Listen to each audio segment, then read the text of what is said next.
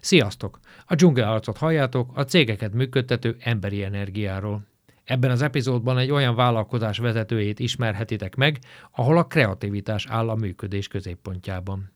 Arról beszélgetünk majd, hogyan lehet megteremteni és megtartani annak a feltételeit, hogy ne csak nevükben, hanem mindennapjaikban és munkáikban is valóban a szó eredeti értelmében legyenek kreatívok. Milyen vezetési és szervezeti kultúra az, amelyik elvezet ide, és mit jelent az, ha a cég első embere és társtulajdonosa azt mondja, sokkal erősebben hiszek a competitionben, amikor akár a versenytársakkal együttműködve érünk el valamit, mint a competitionben. Mai vendégünk Tisler Mark, az Univerzum 8 ZRT vezérigazgatója és társtulajdonosa. Szia Igor, örülök, hogy itt lehetek. 21. századi kihívások és megoldások a dokumentumkezelésben. Hú, ez erős felütés. Is, ismerős ez a cím? Igen. Hogy kapcsolódik ez a cím hozzá? Ez nagyon érdekes, nagyon sok mindennel foglalkoztam, ami digitális dolog, vagy akár szövegszerkesztés, és ez a műcím, amit felolvastál, ez egy korábbi projektem, ahol én szerkesztőként vettem részt egy könyvnek az elkészítésében. Itt felkértek, hogy segítsek egy, egy ilyen típusú anyagnak az összeállítását és felügyeletét. De te informatikus vagy? Nem, én nem informatikus vagyok, édesanyám gyakran szokta ezt emlegetni a barátnőinek, hogy én rendszergazda vagy informatikus lennék, de nem, én közgazdász vagyok, illetve marketing szakképesítéssel is rendelkezem, és ennek ellenére az egyik szerelmem az informatika és a digitális megoldások, ezért is dolgoztam nagyon sokáig egy ilyen cégnél. De most várjál, te közgazdász, közgazdászként dolgozol, vagy közgazdászként végeztél? Közgazdászként végeztem. Egyik szerelmet, tehát az egy ilyen side oldalt projekt az informatika, vagy én Igen, de ezt értsd, ez az életed. értsd úgy, hogy én nem vagyok fejlesztő, nem vagyok benne a, a, a rendszerekbe komoly szinten, de ez az egész éra, ez az egész iparág engem, engem a mai napig érdekel, annak ellenére, hogy nem feltétlenül ebben dolgozunk. Kreatív ügynökségként, bár vannak fejlesztési megoldásaink is. Mai napig, azaz mikortól? Nem mondd azt, hogy gyerekkoromtól fogva informatikus akartam lenni. Ha azt nézzük, hogy a videójáték szeretete, ami a másik szerelmem, az már azért kisgyerekkorom óta elkezdődött, akkor nyilván ez volt az a bevezető téma, amivel én közel kerültem az informatika világához, vagy hát a számítástechnikához. Hát a videójátéka nagyon sokan játszanak. Hogy mentél tovább innen? Inkább hogy kezdtem? Én Commodore 64-jel kezdtem a, a videójátékos pályafutásomat, és itt nem csak a, a játszás érdekelt, hanem kicsit a, a rendszer ismerete is, úgyhogy például ö, programozói szakkörre jelentkeztem már alsós koromban, aztán később is. Nagyon gyorsan rájöttem, hogy ez nem az a terület, ami engem mélyebben érdekel, de egészen olyan szinten benne maradtam azért a, a videójátékokon túl ebben a sztoriban, hogy akár saját hálózatot építettünk később, a fél utcát bekötöttük egy coax kábeles rendszerbe, nyilván azért, hogy együtt tudjunk játszani. Ez a gamifikáció, ez egy kicsit olyan, olyan misztikusan hangzik, mert mindenki sejt valamit mögötte, de arra beszéljünk. Ez onnan van, hogy szereted a videójátékot? Tehát ilyen egyszerű direkt az összefüggés? Mm, lehetne innen is. Azt a hallgató kedvéért, aki nem tudja, az uh-huh. azt jelenti, hogy problémákat, marketing feladatokat játékba csomagolva oldotok meg. Vagy játékosítva megoldani. Igazából itt talán a fő fogalma ez, hogy játékosított elemekkel megoldani olyan szituációkat, problémákat olyan környezetben, ami tipikusan nem egy, egy laza környezet, például egy üzleti folyamat. Mondj erre egy példát, hogy mindenki értse. Például, hogyha maradunk a marketingnél, akkor egy ügyfelünknek abban tudunk segíteni játékosítással. Ez hogy, mit jelent? Hogy, hogy például könnyebben találjon új dolgozókat, vagy akár a gyakornoki programjába segítsünk toborozni fiatal hallgatókat. Hogyan kell játékosítani a toborzást? Ennek lehet több oldala, például az, hogy fejlesztünk erre a célra dedikált webapplikációs játékot, ami sikeresen bevonza mondjuk egy standhoz a, a prosperált jelentkezőket, ezáltal megtörténik az a párbeszéd, hogy az adott cég egyáltalán le tudjon ülni egy, egy jelentkezővel. Lehet enélkül oda sem mennének mondjuk egy állásbőrzén egy standhoz. Mit használtok ki? Ugye azt szokták mondani, hogy az ember alapvetően egy játékos lény, ugye homo ludens, erről született is egy szociológiai írások, sőt nem, talán nem egy. Tehát amikor terveztek egy játékot, akkor akkor ebből indultok ki, vagy ez hogy megy? Igazából folyamat... Azért, azért kérdezem, mert bizonyos téren nekem a játék furcsa és idegen. Mondjuk egy toborzásnál. Uh-huh. Hogy akkor én ezt vehetem meg komolyan? A tanulásnál a játék adódik magától a belátás, hogy egy ismeret elsajátításban a játék az segít.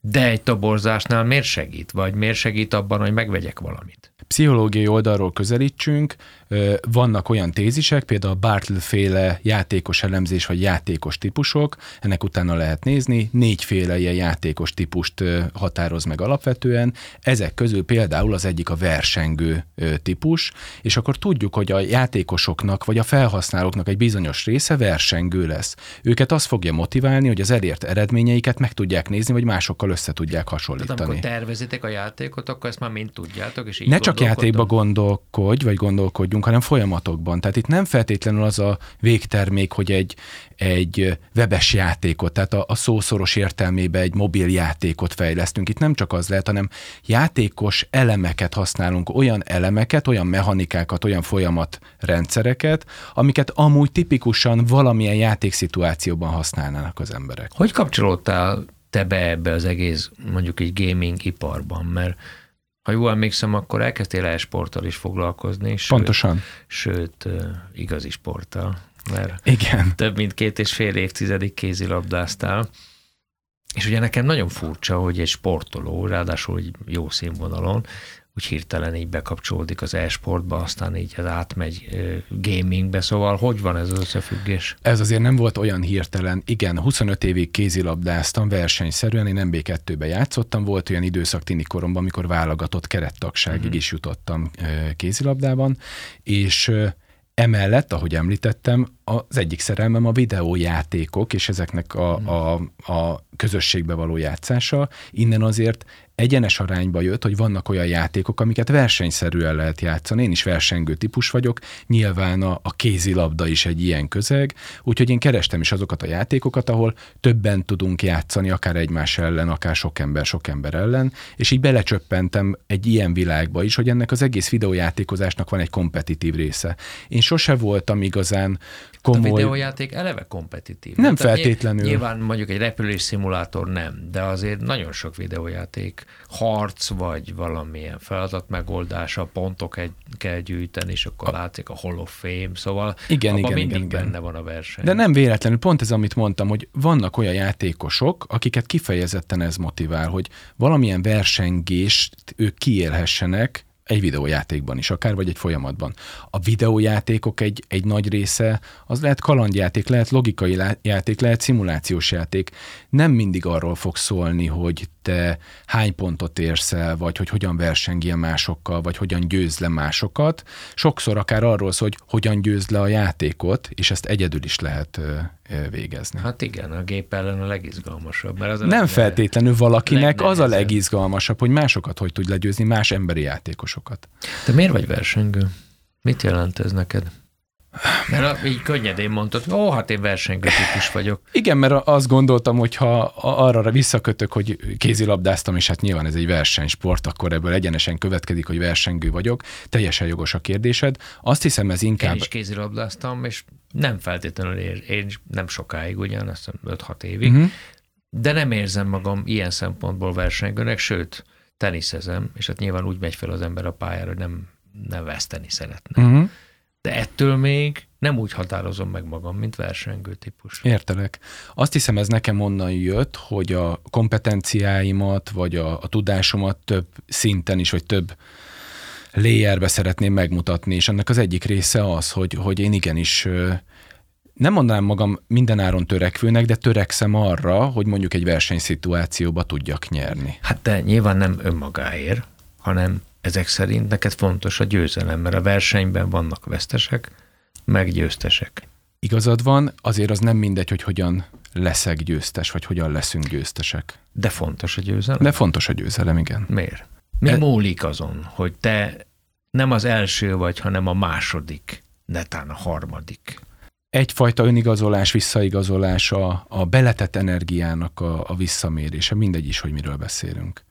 Tehát, hogy lássam azt, nyilván itt van egy, egy belső motiváció, meg egy külső tényező is. Azt hiszem, hogy ahogy érek vagy idősödök, a, a külső visszajelzések talán kevésbé számítanak, és egyre többet ér az, hogy, hogy én mit gondolok arról a teljesítményről. Tehát sokszor ez egy magammal való viaskodás, vagy egy, egy saját magamba lévő küzdelem, hogy ha én azt érzem, hogy ennél többre is vagyok képes, vagy több mindent is elérhetek, akkor azért harcolni fogok, és többet fogok érte tenni. Azért kérdezem ezt, azért nem szeretnék nagyon leragadni ezen a versengésen, de egy vállalkozásnak ez az alap, alapeleme. Nem tudom, hogy lehet-e vállalkozást versengő szellem nélkül csinálni. Győzni kell tudni, akarni. Én ezt az elmúlt években próbálom azért áttransformálni ezt az energiát. Tehát a, az, hogy a magánéletben én hogyan viszonyulok egyes szituációkhoz, nyilván az is változott, de most maradjunk akkor annál, hogy én versengő vagyok. A vállalkozásban ezt kicsit másképpen látom a cégünknél, sokkal erősebben hiszek a, a competitionbe, amikor akár versenytársakkal együttműködve érünk el közösen e, valamit. Tehát Miért itt, hiszel ebben erősebben? Mm, azt hiszem, hogy ha visszatérünk a kézilabdába is, az egy nagyon felemelő élmény, amikor akár a csapattársakkal együtt harcolva érünk el valamit, tehát a maga a kooperáció meg, meg, meg történik, akár még úgy is, hogy ez mondjuk valamilyen válogatott csapat, és közben azok, akikkel én elérek közös célokat, amúgy a hétköznapokban egy másik csapatnak a részei, és sokszor versenytársakként lépünk fel, most, most kézilabdába visszanyúlva, de hogy itt is valahogy ugyanez van, hogy nekem például magasabb motiváció az, hogy közösen érjünk el sikert, mint hogyha én érek el, el valamilyen sikert. Már már a versenytársakra gondolsz, hogy közösen velük? Akár igen, tehát nekem, so, én sokkal jobban szeretem azokat a projekteket, amiben egy ügyfélnél másokkal együtt tudunk dolgozni, és egész más szintű szolgáltatást tudunk nyújtani, mint hogyha csak a saját kompetenciáinkkal megyünk. És mi van ezzel ebben az esetben azzal, hogy a győztes viszi el a projektet, ő keres a legtöbbet, tehát a gazdasági túlélés az azon múlik, hogy győzze. Nem minden esetben, mert megint csak, hogyha együtt csinálunk dolgokat, akkor ott persze lehet egy fővállalkozó, attól még, ha olyan szellemiségbe dolgozik egy ilyen projektbe több cég, akkor ott a, a végén annak kell kikerekednie, hogy mindenki jól járjon, kezdve a megbízóval. Számomra új, hiszen alapból egy vállalkozás vezetője azt mondja, hogy ide nekem az oroszlánt, és majd én mindent elég. Igen, csak nagyon egyedül marad az ember a végén.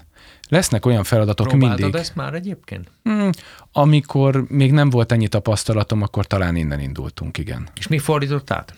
A piacismeret, a, a tapasztalás az, hogy mennyivel nagyobb ez a, ez, a, ez a világ, mondjuk az, hogy vállalkozói lét, annál, mint amit ö, hagyományosan gondolunk, hogy akkor van egy vállalkozás, ami sikerre éhes, és akkor majd ő egyedül kiforgatja a világot a sarkából. Ennél ez sokkal többről szól, legalábbis számomra.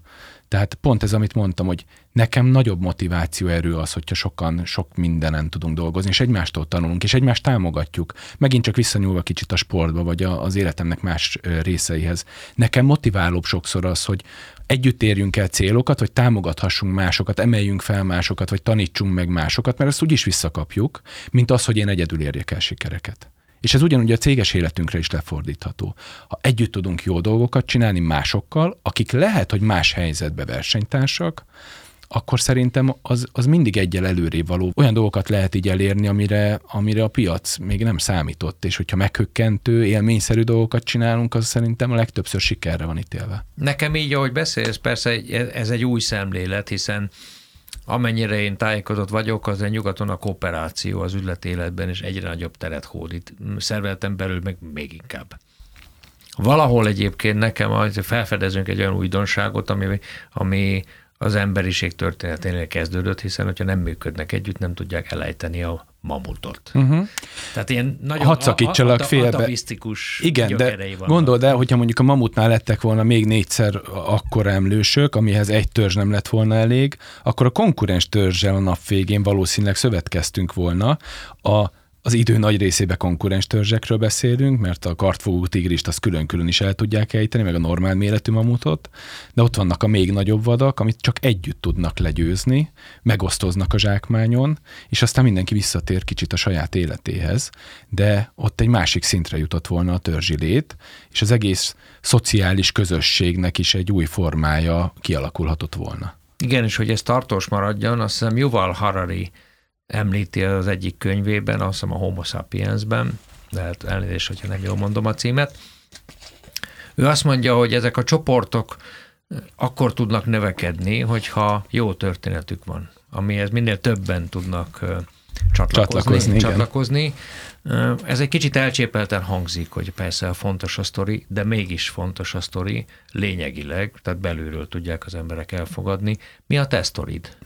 Amihez, mert te egy vezető vagy, egy tulajdonos vagy, és a te sztoridhoz kell csatlakoznia a munkatársaidnak, illetve a tulajdonos társaidnak, vagy a te sztoridhoz kell, vagy a, vagy a cégnek önálló? Nagyon, nagyon jó a kérdésed. A mi esetünkben én azt hiszem, hogy ez nagyon jól működik, hogy az a lelkesedés, amivel én rajongani tudok helyzetekért, projektért, szemléletért, stratégiáért, azt át tudom ragasztani másokra. Ha ezt jól csináljuk, és ez kulturálisan is megfelelő közegben van, akkor ezt magukénak fogják mások is érezni, és akkor a közös célt azt nem kell túlmagyarázni. Ez érdekes, mert most, amit most mondtál, az azt jelenti, hogy Ugye van egy kisugárzásról beszéltél, tehát egy a hatásról, aki mondjuk egy olyan vezető, nevezhetünk karizmatikus, de nyilván ez egy erős szó, de egy hatással bíró vezetőről beszélgetünk. Maga a sztori azonban mi? Mert te most a mechanizmust mondod el, hogy te uh-huh. kellő lelkesedéssel tudod átadni a sztoridat. Mi az, ami működik azon túl, hogy meggyőző erőd van? A kezdeti... Mi a magja? Értelek. A kezdeti sztorim az volt, hogy egy újfajta megközelítést tudjak a marketing világába hozni, mégpedig azt, hogy videójátékos projektekkel Y-Z generációt tudjunk aktivizálni. Innen indultunk. Az első célcsoportunk azok a marketing vezetők, vagy HR vezetők. Uh-huh. Az ő cégüknek a célcsoportja lesz valójában mondjuk az, hogy az Y-Z generáció. Én nem gondolom, hogy én generációkutató vagy tudós lennék, azt viszont látjuk saját tapasztalásból és a projektjeink sikerességéből, hogy vannak olyan ötleteink, tevékenységeink, akár csak maradjunk a gamifikációnál, amivel tényleg elérjük és hatékonyan aktivizáljuk őket.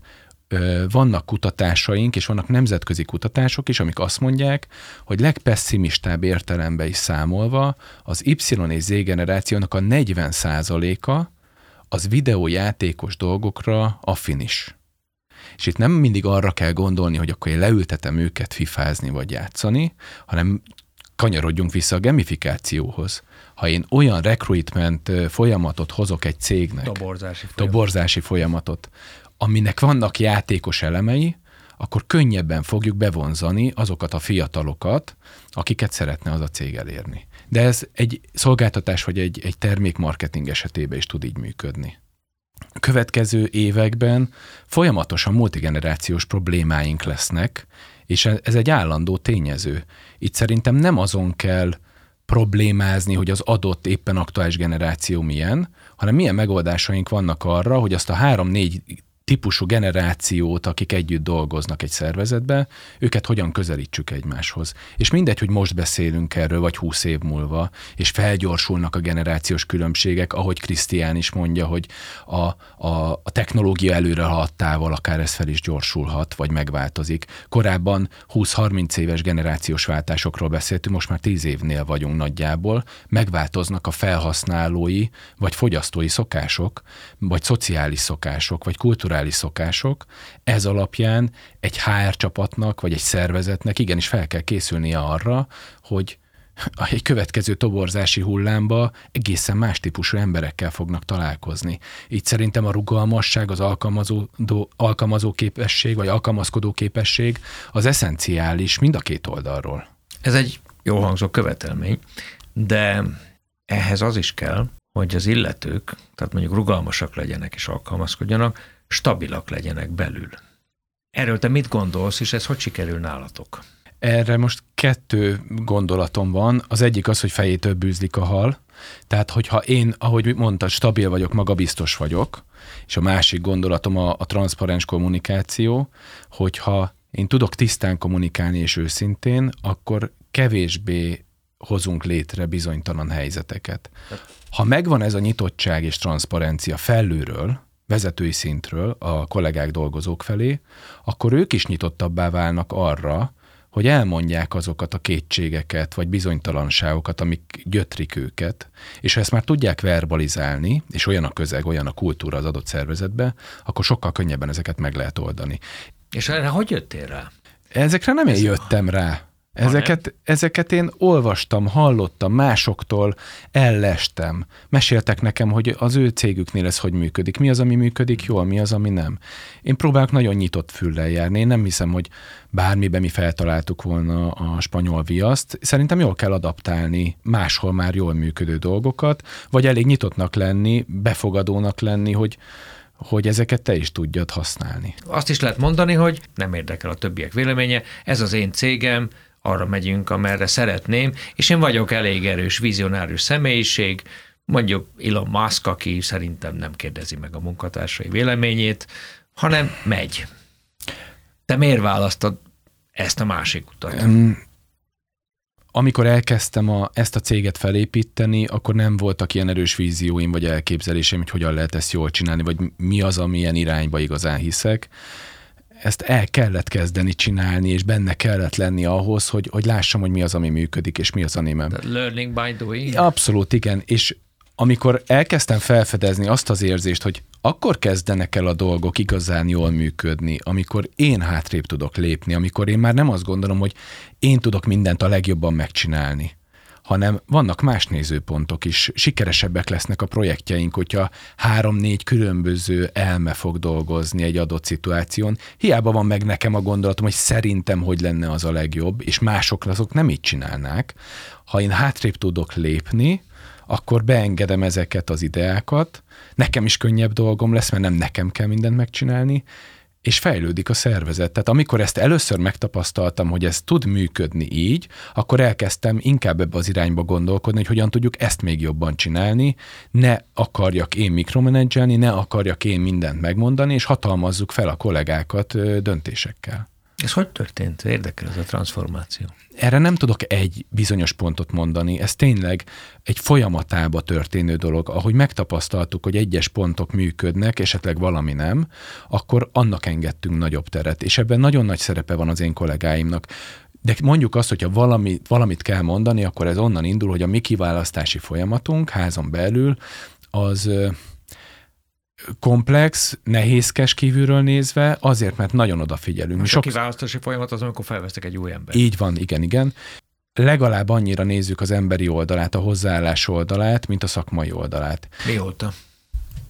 Mondjuk, hogy a megalakulásunk utáni két harmadik évben. 17-ben kezdtem el a céget építeni, mondjuk azt, hogy a, a Covid időszaka alatt, amikor egyébként a cég egy óriásit fejlődött, pontosan azért, mert mi digitális megoldásokat adtunk, és a rengeteg fizikai dolgot már nem lehetett csinálni, akkor erre elkezdtünk még jobban odafigyelni, és olyan emberek és most már középvezetők érkeztek akkor a céghez, akik azóta is a sikerünk záloga. Akkor erre elkezdtünk még jobban figyelni. Ez mit jelentett? Miért kezdtetek el erre még jobban figyelni? Mert azt láttuk, voltak olyan ö, helyzetek, hogyha kompromisszumot kötöttünk azokban az alaptézisekben, amit említettem, hogy az emberi oldalra igenis oda kell figyelni, akkor lehet, hogy előbb-utóbb egy olyan problémába ütköztünk, hogy valakit el kellett küldeni, vagy ő ment el tőlünk. Azt ilyen szépen megfogalmaztat, hogy kompromisszumot kötöttetek, tehát átsiklottatok bizonyos láthatólag már látható Vagy sejthető. emberi problémán. Igen. Ez nem számít. Azért, mert szakmai tudására, szakmai helyzetre ö, nagyobb szükségünk volt. De én azt gondolom, hogy megtanultuk, vagy legalábbis ennek a tanulási folyamatnak az útján vagyunk, hogyha hosszú távra tervezünk, akkor ezek felett nem szabad átsiklani. Hogy jött erre, hogy ez működik? Visszajelzések alapján, a projektjeink sikeressége alapján, az ügyfelektől való visszajelzések alapján, azt, hogy ahogy a, indult a cég, és próbáltam mindenbe benne lenni, minden, mindent is csinálni. Hát ez természetes.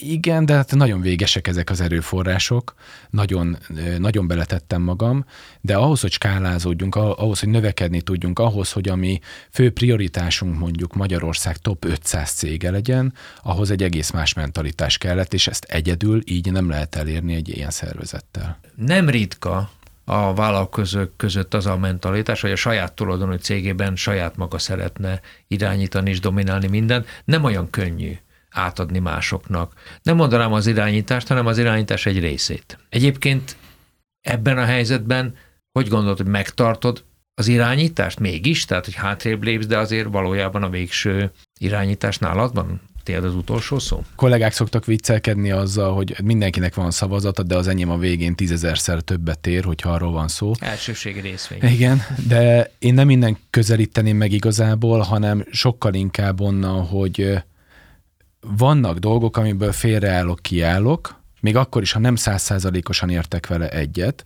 mert az egy olyan szakterületnek a döntésen állunk házon belül, aminek, és rengeteg másnak is nem én vagyok a, a legjobb tudora, és hagyom, hadd menjen azon az úton, mert számtalanszor bebizonyosodott, hogy nem nekem volt igazam. A fő vízió a stratégiába nagyon sok információt beengedek és meghallgatom, de a nap végén mindig kell ott lenni valakinek, aki kimond egy végső igen. Nem és lehet a végletek. És felelősséget vállal érte. Mi erre tanítjuk a kollégákat, a középvezetőinket is, hogy ha megkapja azt a felhatalmazást, hogy ő döntést hozhasson valamilyen ügyről, vagy folyamatról, vállalja és érte a felelősséget a nap végén, de nem hozom őket egy olyan helyzetbe, hogy egy igazán kritikus döntés az csak az ő vállukat nyomja. Ha kell, akkor ott vagyok, ha, ha lehet, akkor kilépek, és visszautalva arra, hogy ez hogyan indult, vagy miért is jöhetett, talán azért, mert nagyon sok valamikor prosperáló vállalkozást megnézve, nagyon sok cég ott szűkült be, ott bukott el, vagy akkor kezdték el elhagyni a hajót a kollégák, amikor mondjuk a tulajdonos, vagy a, az első legnagyobb vezető nem tudott hátralépni, és egy idő után csak az volt, amit ő csinál, és ezért nem érezték maguknak a, a kollégák az egész ügyet. Ide nem szabad elérni. Én magamon azt érzem, és ezt látom nálunk is, hogy az igazi motiváció az mindig belső motiváció, hogyha legyen egy olyan cél, egy olyan ügy, amiért neki megéri akár többletenergiát is belerakni, anélkül, hogy ő külsőleg kapna valamit. Ehhez az kell, hogy értse, hogy mit csinálunk, magáénak érezze, és egyetértsen abba, hogy az az út, amit közösen járunk, az az, az ő útja is. Ezt nevezette egy beszélgetésben, egy interjúban egy bajtársa. Szívmelengető az a bajtársiasság, ami köztünk van. Ezt, így, ezt érted alatta? Ö, talán nem. Ez a bajtársiasság, amit ez alatt értek, ez egy másik szintje ennek az együttműködésnek. Ez megint csak jön a, a sportból. Meg hadd magyarázom egy kicsit másik oldalról. Talán ez az egész mondatom ez onnan jött, hogy sokan azt mondják, hogy egy cégnél, szervezetnél a családias vagy baráti környezet van. Én nem ezt állítom. Én, azt Én gond... ezt egyébként nagyon ritkán hiszem, mert a családias, de találkoztam ilyen cégekkel, hogy hmm. szinte család. Igen, én sokkal inkább, ha valamihez hasonlítani kell, és ezt a kollégáknak is, vagy ha valaki kérdezi, azt mondom, hogy ez inkább egy sportcsapathoz hasonló együttműködés. Én megtapasztaltam az, hogy hogy milyen úgy egy szervezetnek vagy egy, egy csapatnak a részének lenni, közös célért harcolni, hogy közben a fele csapattal én nem vagyok barátságba, és nem is a családtagjaim, mégis vált-vált vetve, bajtársias módon ki tudunk állni egymásért, támogatni tudjuk a másikat, akár önzetlenül is, azért, hogy a közös célt elérjük, az adott meccset megnyerjük, még ha nem is én dobom a legtöbb gólt, mert mondjuk lepasszolom azt a, azt a labdát. Le tudod passzolni? Egyre könnyebben. Gólpaszt. Igen, és nekem egyre, egyre motiválóbb az, hogyha mások az én csapatomba érnek el sikert, mint hogyha azt, azt gondolom, hogy csak az én sikerem. Ilyen már nincs is. A lehető legtöbb folyamatba vagy helyzetbe belevonok másokat is, és ne, nagyon ritkán beszéltünk arról, hogy valami csak az én sikerem. Kicsit beszélgessünk el az e-sportról is, mert engem Jó. roppant érdekel, okay. mert fogalm sincs róla, csak azt látom, hogy stadionokat töltenek meg e-sportolók, hatalmas monitorok a, a küzdőtéren, vagy a körül, és hát tízezrek nézik távolról. Ez még nagyon idegen Magyarországon, már tudom, hogy van. Nem Hú, ne, nem, szerintem nem mondhatjuk, hogy idegen. Azért az elmúlt tíz évben de legalább 5-6 évben nagyon sok szervezet nagyon sokat tett azért, hogy ez egy láthatóbb tényező legyen, vagy ez az egész iparág, vagy ha nagyon bele akarunk menni mélyére, akkor sportág, vagy digitális sport, ez, ez látható legyen és elérhető legyen. De ha megengeded, akkor gazdasági oldalról hat közelítsek, hogy mi is az e-sport, meg honnan indul, meg, meg, meg mit kell ebből látni. Van a videójátékipar, ami egy 180 milliárd dolláros üzlet. Ebben minden olyan dolog belefér, ami a mobilunkon van, ami a konzolainkon van, ami az otthoni számítógépeinken van. Azért mondom ezeket a számokat, vagy kezdek innen, csak hogy lássuk tisztán, ez egy szórakoztató ipari biznisz, ez egy entertainment biznisz. Igen. A videójátékipar az két és félszer nagyobb, mint a zene és moziipar együttvéve. Következő lépcsőfok, hogyha most az e-sport irányába közelítünk, ugye mi is az e-sport, versenyszerű videójátékozás. Valamilyen környezetben, valamilyen jogi környezetben, vagy jogi helyzetben, de szabályok által struktúrált különböző játékoknak a versenyszerű használata. Mondjuk azt, hogy a világon egy adott időpontban 5-10-15 igazán népszerű e-sport játék van. Megint csak sportos analógia, ezek különféle sportágak. Ebben lehet Forma 1, meg lehet foci, meg lehet kézilabda, meg lehet tenisz. Ugyanígy az e-sportok világában is sokféle típusú játék van. Ha megint gazdasági oldalról, tehát beszéltünk a videójáték bizniszről 180 milliárd, az e-sportoknak a, az üzleti része, vagy a bevétel része az 1,4-1,5 milliárdos biznisz. Töredéke, 160 része. Tehát, hogyha azt nézzük, hogy kiket hogyan aktivizálunk e-sportos dolgokkal, akkor az egy jóval kisebb, egy sokkal nésebb piac lesz, mint akit videójátékkal el tud érni az egész iparág. Azért akartam minden közelíteni, mert hogyha mondok számokat, vagy nézünk tényezőket, akkor, akkor ezt tudjuk különvenni. Tehát a videójátékozás az nem egyenlő az e-sport játéko, játékok használatával, és megint nem, megint nem egyenlő, ha azt mondom, hogy valakiről, hogy e-sportoló.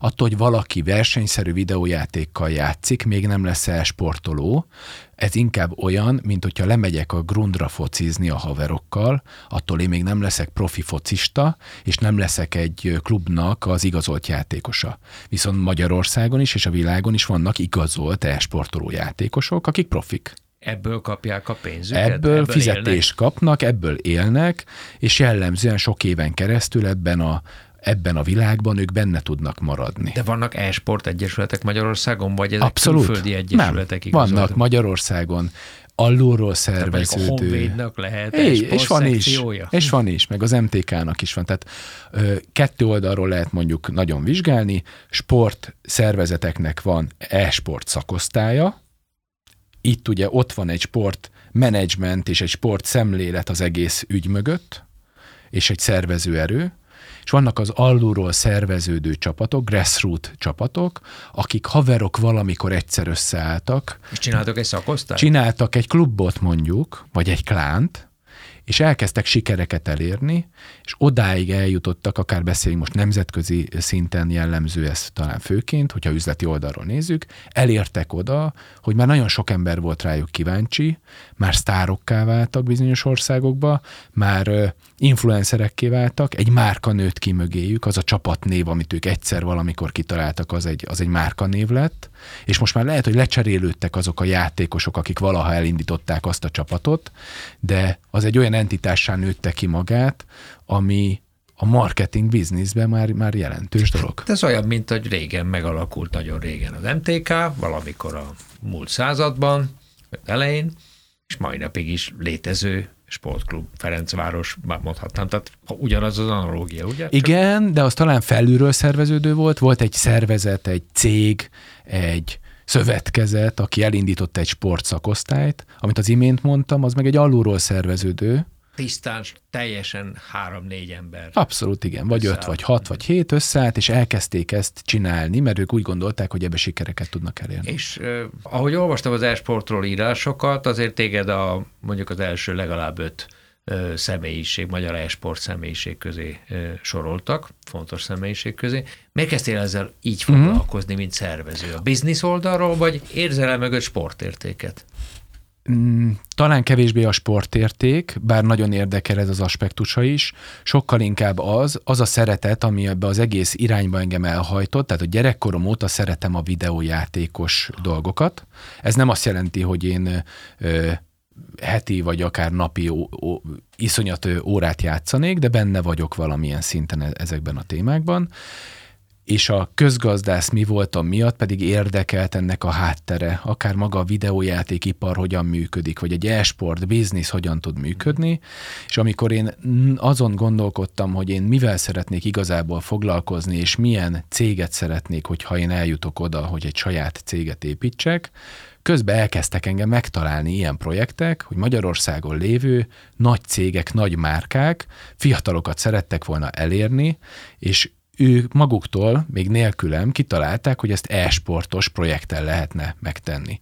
És amikor felkértek az egyik ilyen projektnek a véghezviteléhez, utána jött az a felismerés, hogy én ezzel akarok valójában foglalkozni, tehát ahogy mondtad, ennek a szeretetnek, vagy ennek az egész milliónek az összekapcsolása a bizniszsel, és akkor itt jön az a szerinted nagyon szofisztikált oldala, vagy tudományos oldala, hogy e-sportos vagy, vagy gamer folyamatokkal, aktivizációkkal elérni az YZ generációt úgy, hogy a megbízói oldal hasznos, komoly eredményt érhessen el. Most mindegy, hogy hár oldalról, marketing vagy sales oldalról beszélünk, a hagyományos elérésekhez vagy hagyományos csatornákhoz képest kezdjük el felismerni Magyarországon is, hogy ilyen típusú projektekkel egész másképpen lehet megszólítani ezt a közeget. Innen indult a cég, mára már nem itt tartunk egyébként. Hogy dolgozzátok fel a kudarcot? Azt kell megtanulni, hogy hogyan küzdjünk, hogyan harcoljunk, és elfogadni azt, hogy ez egy nem, egy, nem tud egy egyenletes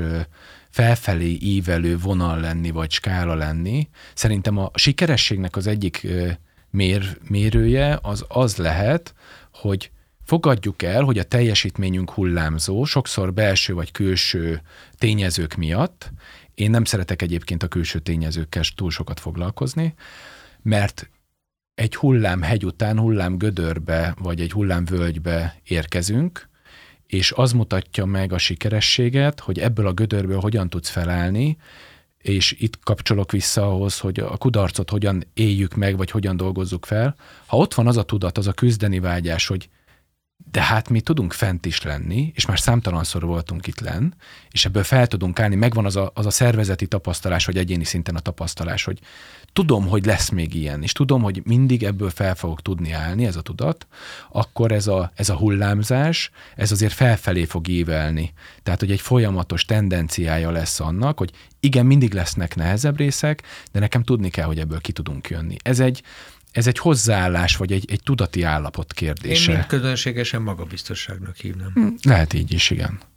Mert ha tudom, hogy nem félek a kudarctól, akkor nem azt mondom, hogy bekalkulálom, de számolok vele. Számítok rá. Számolok vele, és ha megjön, akkor nem, nem úgy ér, mint, mint egy ilyen természeti csapást. Egy pofon, így van, és akkor jöhet az a manifestációja is ennek, hogy ezt hogyan éljük meg, vagy hogyan tanulunk belőle, mi minden munkánk, minden projektünk után belső, vagy akár ügyfeles retrókat is tartunk, olyan megbeszéléseket, amikor átbeszéljük, hogy mi volt jó ebbe a dologba, vagy mi volt rossz. Ezt minél őszintébben meg tudjuk tenni, annál többet tudunk Ezt akartam tanulni. mondani, hogy ezek általában az én tapasztalatom szerint ilyen kicsit felelősségtologató, nem mindig őszinte megbeszélések. Nem olyan egyszerű ezt őszintén megcsinálni visszautalok arra, hogy milyen emberekkel dolgozunk együtt. És az ügyfelek?